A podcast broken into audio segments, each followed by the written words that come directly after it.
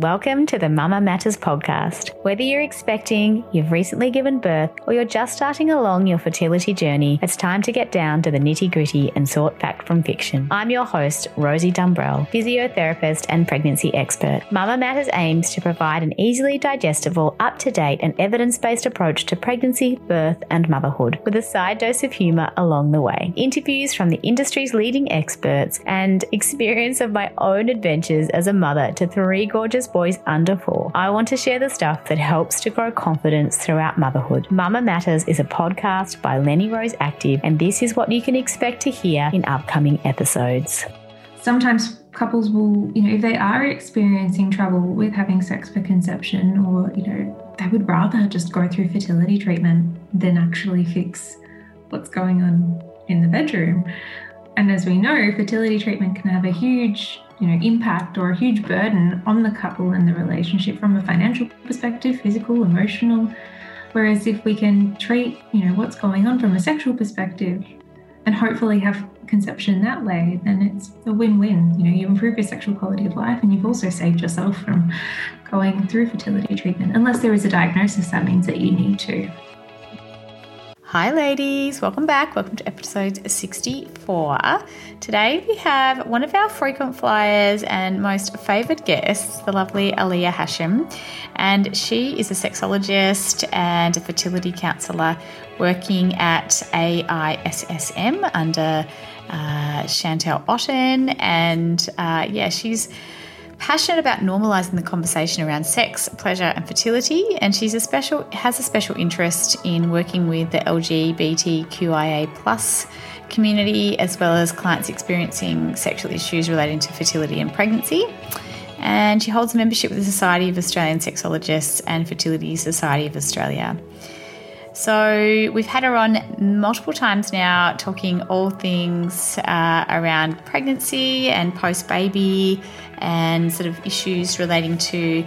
Uh, particularly around our sexuality. And today we are talking uh, sex and the TTC journey or trying to conceive. So it's something that um, you know, again, is one of those topics that I feel like is a little less uh, talked about, a little less covered, and we want to be able to, I guess, just shed light on. Um, on everything that can come up throughout the fertility through pregnancy and the postpartum journey. So, leaving no stone unturned is the eventual goal with our series of information that we provide you. So, without further ado, please can you welcome the beautiful Aliyah Hashim.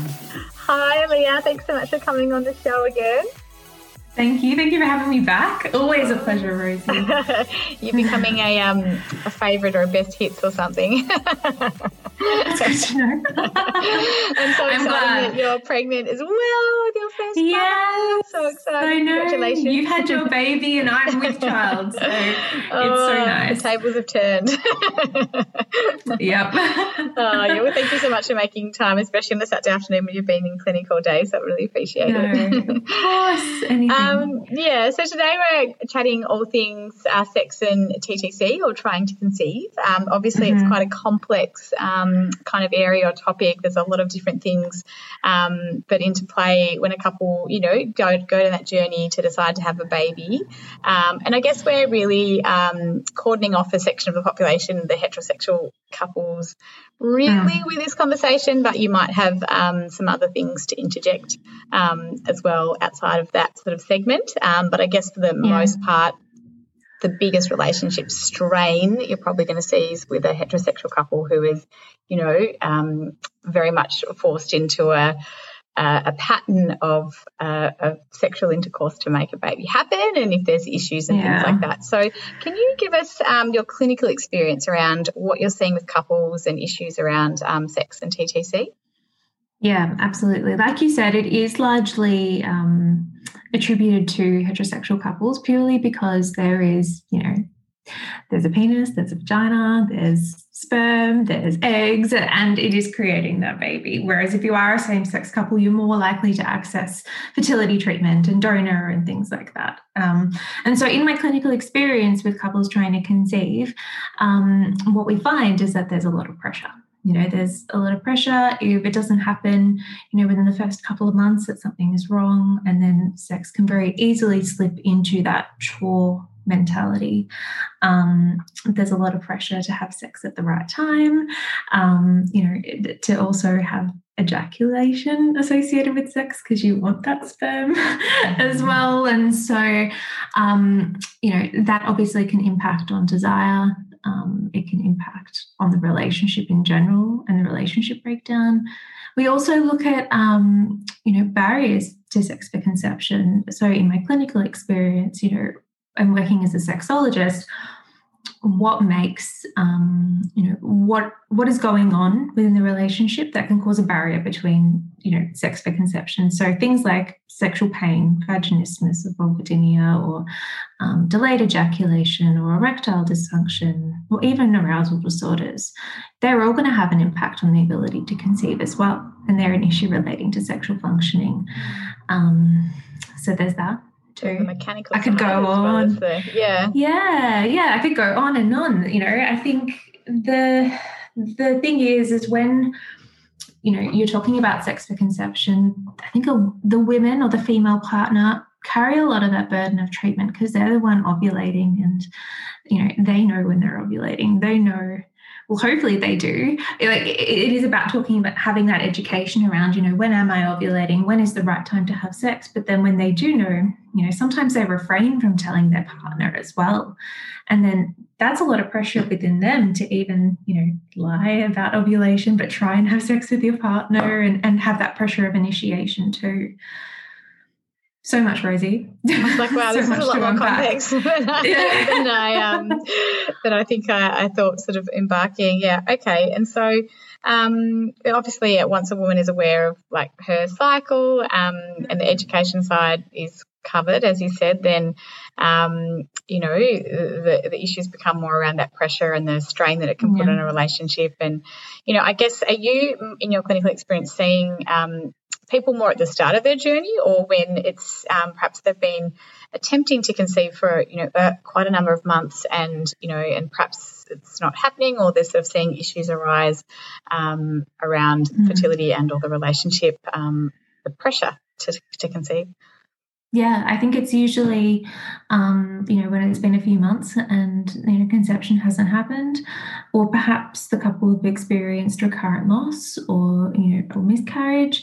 Perhaps they're in fertility treatment as well. So it's usually not at the start, you know, because what we know is, you know, when there's the, you know, when you want to start to conceive, it's really exciting for about three to four months. and then when nothing happens, you start getting a little bit stressed and you're like, what's going on? And so that's where usually when um, couples will reach out for help, you know, from either a fertility specialist um, or a sexologist. But it's not necessarily something that it's at the forefront of couples' minds, you know. When there is issues around sex for conception, they don't necessarily think to go to a sexologist. They're more likely to access, you know, a gynecologist, an obstetrician, a fertility specialist, or even a GP. And so, you know, we rely heavily on those health professionals to refer to us for that. So, yeah, it's a bit cumbersome. Mm, I imagine um, not, yeah, that it's not often the first line of call, perhaps for like a GP or someone either. Like, you know, it requires mm.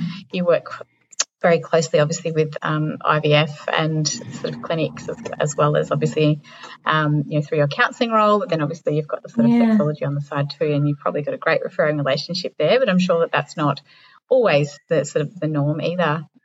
Yeah, exactly. Mm. You know, and sometimes couples will, you know, if they are experiencing trouble with having sex for conception, or you know, they would rather just go through fertility treatment than actually fix what's going on in the bedroom. And as we know, fertility treatment can have a huge, you know, impact or a huge burden on the couple and the relationship from a financial perspective, physical, emotional.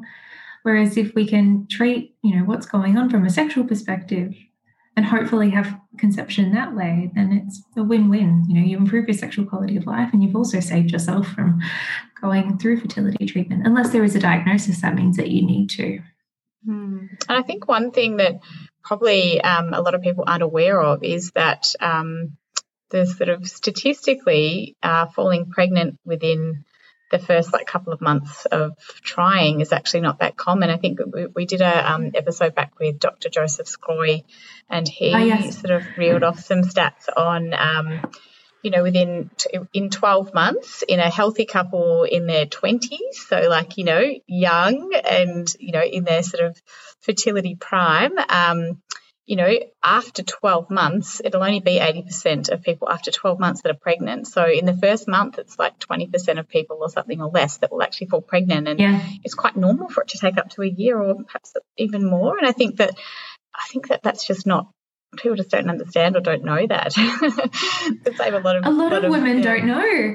Yeah, you know, I think when we are younger and sex education largely centers around contraception and, and trying not to get pregnant, yet no one talks about fertility and then they get to a point in their life when they want to try and conceive and they're like uh, no one told me that it was 20% chance of conception had i known this had i known about a fertile window you know it would have allowed me to make a lot more informed decisions around fertility earlier perhaps um, or discuss it you know with their partner so yeah, it's we're putting it off a lot more, a lot longer these days as well. Like I, you know, I'm a classic mm. example of having my friends gone before me who are a little bit older and they've had struggles. And so I've been like, crap, let's just like bang, bang, bang. So we've had like four yeah. kids in five years because I always wanted four kids. And I was like, if I don't go now, I might not have that chance. well, it's the same for me too. it's, it's good though. Me working in the fertility sector, I'm like, crap, I need to get this shit going. And I'm 29 and I'm like,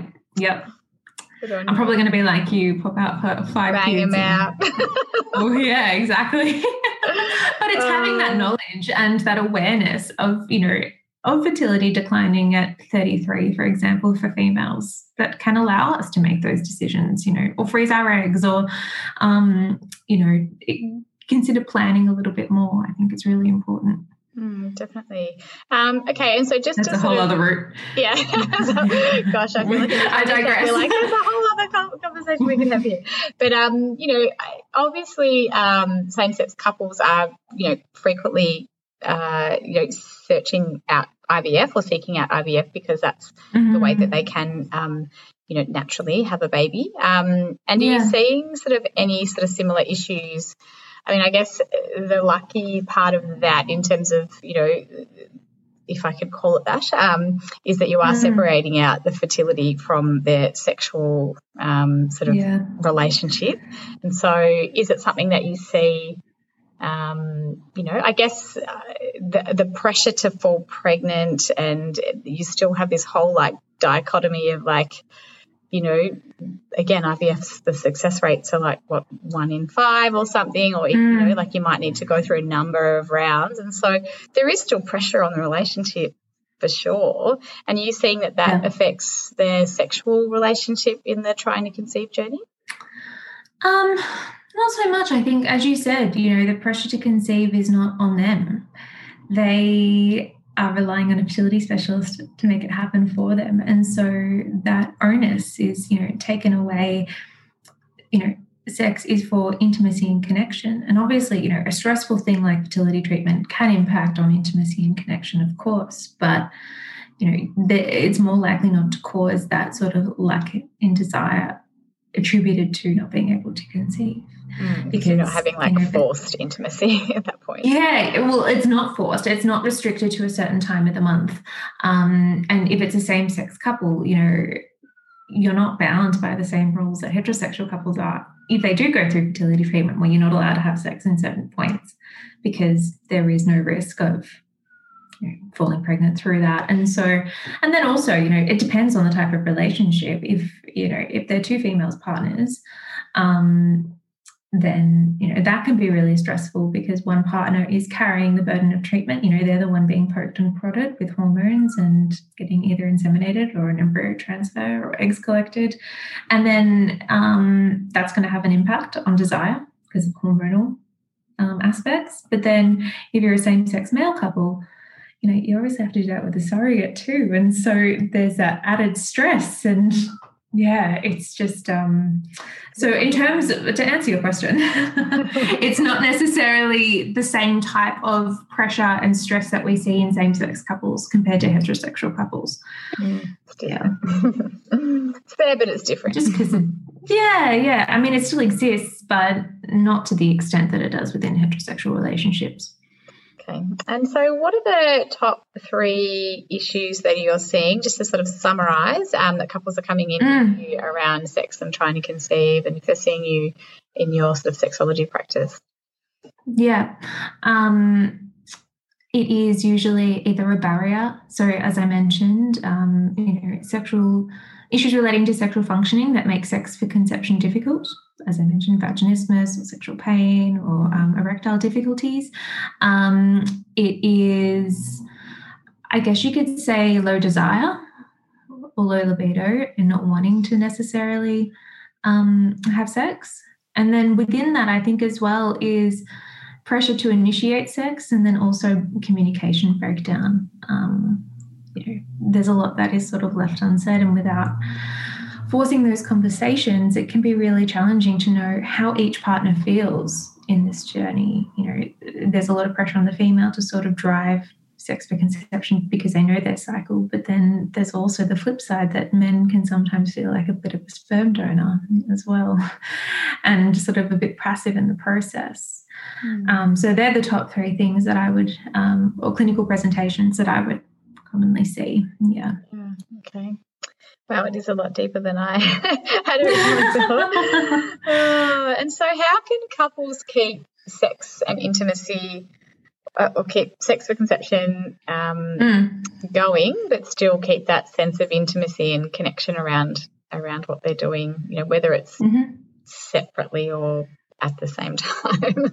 yeah, I mean? yeah. I think well, as um, we touched on at the start, I think it's having that education around your fertile window you know there is so much misinformation about out there and if you don't have that information it can be very easily easy to think that you need to have sex you know every day for three weeks to be able to get pregnant whereas you know and i'm sure dr Sgroi touched on this you know you can only get pregnant for I think it's like 12 hours once the egg is released. And so, if you know your fertile window and you know when you're ovulating, you know that you can have sex every second day within that, you know, three or four day period, mm. which takes the pressure off immensely because you know that you're not having to have sex so often and, and do all this stuff. You know that it's just, you know, those three times, for example, and that's it. So you can plan a bit more around that. And then also, I like to ask the couple, you know, how are you having sex? What does sex look like? Are you doing it in the same position? Are you, you know, is it routine? Is it monotonous? How can we actually make it fun? How can you know we take the pressure off sort of that penis and vagina missionary position bang bang bang get the sperm to the egg and that's it. You know let's unpack it a little bit more. How can we make it fun with you know toys different positions focusing on foreplay to take that pressure off sort of that main event so that it doesn't necessarily become all about you know sex for conception. It can sort of go back to reconnecting as a couple as well. Um, and then also for the right thing.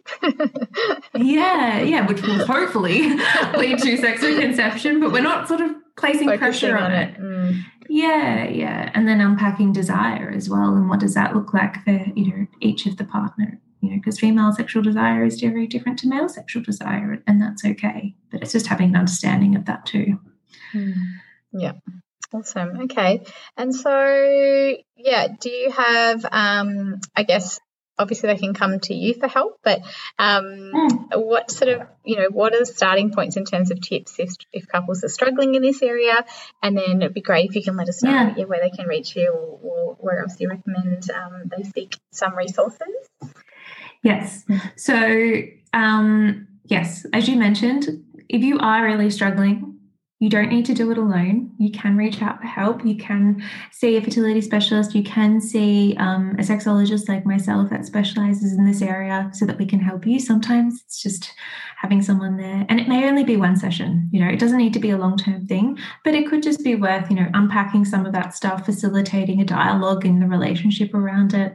um, because it can be quite daunting to talk about sex with your partner if you don't know how to. Um, it's our job to help with that. Um, if you wanted to give it a go yourself, I love the book Come As You Are by Emily Nagoski. from Clinic. I've got it right in front of me here. I'll um I'll give you the link. For, the link for that. Yeah, I'll pop it in the show. Notes. Yeah, yeah. Um, it's got a really good uh, exercise in there about finding your turn ons and your turn offs, your brakes and accelerators. And I encourage patients to do it by themselves first and then share it with their partner. Because it kind of, you know, if you put sex for conception aside and actually just focus on desire and, and what you need to feel turned on and what is a turn off for you, and then you communicate with your partner, that can actually be, you know, a turn on in itself and that can increase intimacy and connection too. So I always recommend that to patients. Um, what else? Um, I think communication. I was about to say, uh, I feel like that's been such a theme through all of our, you know, chats is communication. Yeah. Definitely. I don't know if I touched on this with you last time. These conversation cards. I have all the props today. I'm like pulling them all out. Okay. Um, but I'll also give you the show. I'll give you the link for this for the show notes as well. But um, if you do find talking about sex with your partner challenging, it can be really useful to have something like these sort of just handy because it takes the pressure off having to initiate a conversation and think of conversation starters or prompts around it. And it can kind of help you facilitate that conversation a little bit more. An example how can sex be more satisfying for you? How do you feel when I see you naked? Um, like there's just heaps of different prompts in there. So that can be really useful for couples as well, and just sort of, you know, opening up the conversation mm, about sex. Great. Too. I'll definitely grab the links um, yeah. those as well. That's great. Yeah. Such a wealth of knowledge. oh, no, I've got them all on hand today. It's because I just finished with patients. So I'm like, so yeah, I've got them all handy. But yeah, I think they're really good things to start with. But again, you don't need to do it alone. There's always help available. And, you know, coming to us takes the pressure of having to work it within your relationship. You've got someone else looking after it for you. Mm, I think it's such a, a theme throughout um, just parenthood in general is like asking for help. Yeah. And not being afraid. Yeah, like it, ta- it takes a village when you've got kids, but perhaps we need to think of it like taking a village like to get to that journey for some of us as well. And, mm. um, the more support we have on board, the better. So yeah. yeah, exactly. And you know, I always try and remind patients, you'll get your baby one way or another, but how can we make the journey fun? You know, I think there's a lot of uncertainty that causes stress and anxiety, you know, when trying to conceive. When will it happen? Will it happen for me? Do I need to do fertility treatment X, Y, Z? But I think if we if we don't know, you know, knowing that you will get your baby eventually, but how can we make it better for you is really important. Hmm, some mindfulness along the way. yeah, yeah, definitely. Oh, thanks so much for sharing your amazing brain with us again. Well, I hope you really enjoyed that episode. Uh, it's always a pleasure to chat with the beautiful Aaliyah. Um, I will pop uh, the references that she mentioned. There's a book and a couple of other bits and pieces.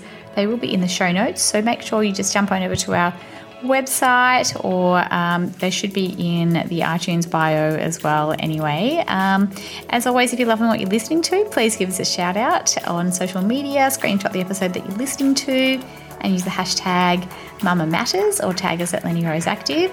And please subscribe because that way you won't miss an episode and uh, yeah, make sure you let your mum and mates know about the great work that we're doing on the podcast. So we'll see you in the next episode, ladies. Bye for now.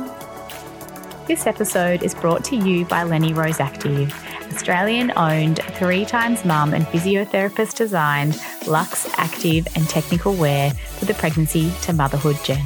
You can find us on lennyroseactive.com.au or on Instagram at lennyroseactive.